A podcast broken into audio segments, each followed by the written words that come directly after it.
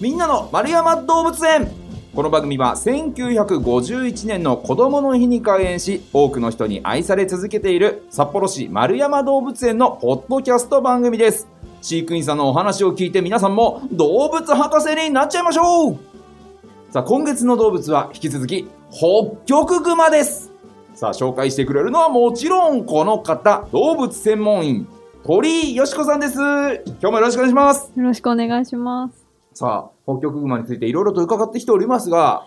ね、あの、やっぱりそもそもね、北極熊についてあんまり知らないですから、こう、北極熊ってどれくらいまで生きるもんなんですか？そうですね。えっと、飼育されてる北極熊だと、だいたい20年から30年ぐらい生きると言われています。うんえ、それは動物の中では長寿な方なんですか？うーん、動物の中では比較的20年、30年っていうのはお、うんと、ふ普通というか多いかもしれないですね。うんそれぐらいの寿命を迎える動物は多いかもしれない。一般的で。はい。え、丸山動物園で飼育されている北極熊たちは今あ、何歳ぐらいなんですか？はい。えっと、オスのデナリっていう個体は今28歳。ほメスのララっていう個体が27歳。う。うん。でその両親の娘リラっていう個体が今7歳になります、うーん。あじゃあもう結構あれですね。こう高齢になってるんですねお父さんお母さんは。あそうなんです。はい、ん。え先週ちょっと繁殖について聞きましたけど、はい。それくらいの年齢になると繁殖的にはどうなんですか？そうですね。あのデナリララに関してはやっぱり高齢になってくるので出産自体がすごく体に負担をかけてしまうので、うん。今繁殖をお休みしています、でこの子供もね今7歳って言ってましたけど、はい。何歳ぐらいから繁殖はできるようになるんですか？ああの繁殖できるようになるのは、えっと、4歳から繁殖できるようになるっていうふうに動物園の北極熊は言われてるんですけど、実際子供を無事に育てられるっていう年齢になるとやっぱり56歳になってからがあの安定するかなっていうふうに、えっと、世界的には言われています。うん。えその56歳になって安定するっていうのははい体の大きさ的なことなんですか？体の大きさもそうなんですけれどもあと体の方の準備というか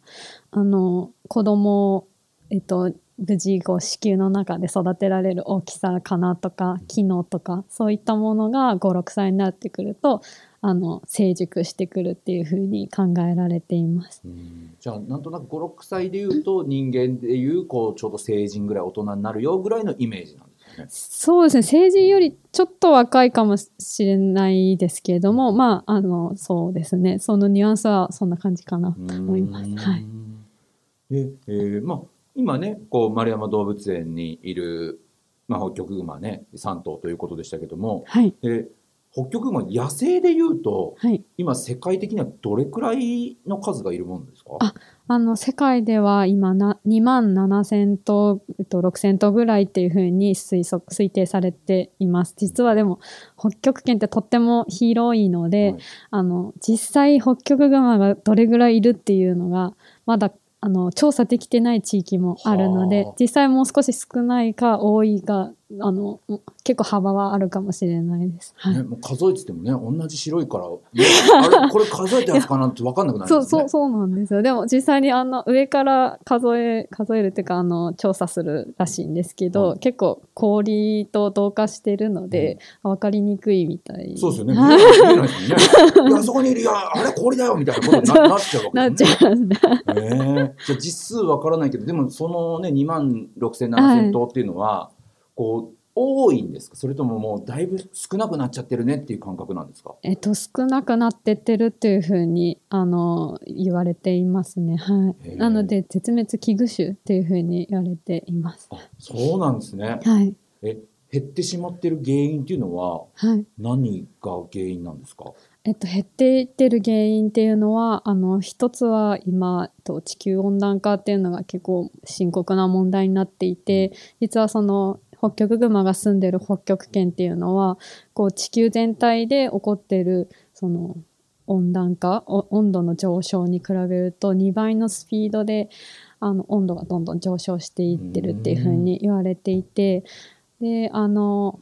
北極のその氷の面積もどんどんあの夏の時期とかすごく小さくなっていってるんですね。はいなのであの北極熊が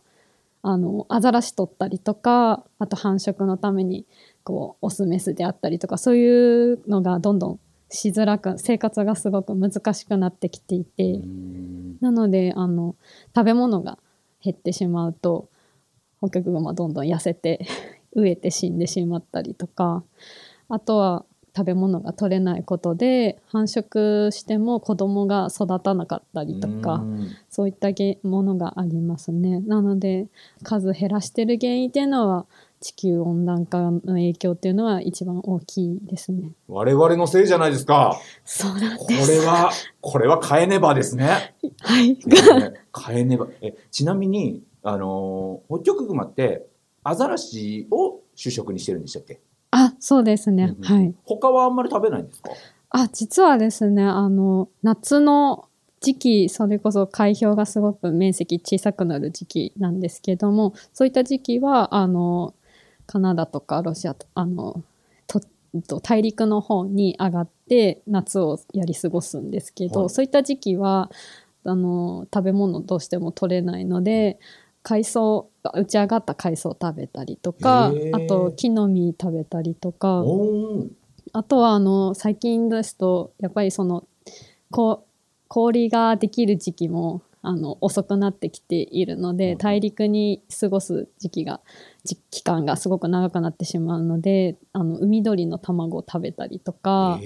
あとトナカイをと借りに行ったりとかするようにしていてだいぶその地球温暖化に対しても北極熊も適応し始めているんですよね。はあ。でもいろんなもの食べるんですね。そうですね。割合いろんなものを食べて、まあ、なんとかしのいでるっていう感じですね。ただやっぱりアザラシはあの殻の半分以上脂肪でできていて、うん。でそそれを食べてしまえば、まあ、大体5日分は持つっていうふうに言われているのでもうそれに比べるとその他の海鳥の卵とかってもう全然カロリーを賄えないので。やっぱりアザラシが取れる時期が早く来てあげた方が北極熊にとってはとてもいいんですよね。なるほど。やっぱ寒いとこにいるから、いまあ、脂肪分多いカロリー高いものを食べないと。そうですね。はい。お魚とかはあんま食べないんですか？あ、魚はえっとし野生界で魚を取ってっていうのは実はあの泳ぎ得意なんですけどそんなにスピード出ないので、うん多分取ってって取って食べるっていうのは難しいんじゃないかなっていうふうに思っています。はい。あのね、ヒグマが鮭パンってやるみたいな、ああいうのもしないんですね。あれを野生下で私もちょっと今まで見たことないのであの見たことある人いたらぜひ教えていただきたいんですけど、はい、ぜひ、山動物園までご一報ください。はい、あのほ動物園ではですねあのやっぱりアザラシあげられないので、うんあの代わりにその魚ホッケとかオオナゴとかの魚あげたりとかあとあのそれだけだとカロリー足りないので馬肉もつあのお肉とかもあげてあの今は管理しています。うんうん。まあ、そうやってね、こう、普段から、こう、丸山動物園ではいろんなお世話もしてるわけですけれども、はい、今回のテーマとして、はい。何やら、丸山動物園が北極熊のためにやってることがあるということで、はい。ね、餌をあげてるよとかだけじゃなくて、はい、なんかやってることがあるんですか？そうなんです。で あの、カナダにあります、カナダのマニトバ州にあるアシニボインパーク動物園っていうあの動物園があるんですけども、そこであの北極熊の保全センターというのがあって、でそこではあの北極熊のあの野生の北極熊の保全の取り組みを行っているんですけれども、はそことあの当園丸山動物園はあの気候変動の対策に関する覚書っていうのを締結しまして、まあ、具体的に何をやるのかって言いますと先ほど申し上げました通り温暖化によって北極熊のあの絶滅が危ぶまれているっていう状況で私たちができることは何だろうっていうのをあの私たち丸山動物園とアシニボインパーク動物園で考えて取り組んでいきましょうっていうこうお約束を交わしたんですね。なので当園では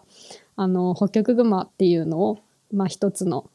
なんですかねアイコンというか入り口としてあの小学校とかあと一般の市民のお客様に対してあの温暖化っていうのはこういうことが起きていてそれでホッキョクグマってとても今生きづらい状況なんですよっていうのをお伝えする環境教育っていうのに取り組んでいます。うんでもまさに今日お話になったことが、はい。本当にこう北極熊のためになってるってことですよね。あそうです。まさにそうですね。あのこうやってお話しして皆さんに知っていただいて興味持っていただくっていうのが私たちのできることであとそこから皆さんがどういうふうに考えて行動するかっていうのは私たちの手から離れて皆さんがやっていただけたらいいなっていうふうに思っています。うん。本当に環境にいいことはいだなって思うことをすればいいわけですね。うん、なんか北そうですね極熊守るなら地球守ろうぜっていうことでよろしいです。もうそういうレベルの話なんです。本当にそういうレベルの話で、これは本当笑えないんですけど、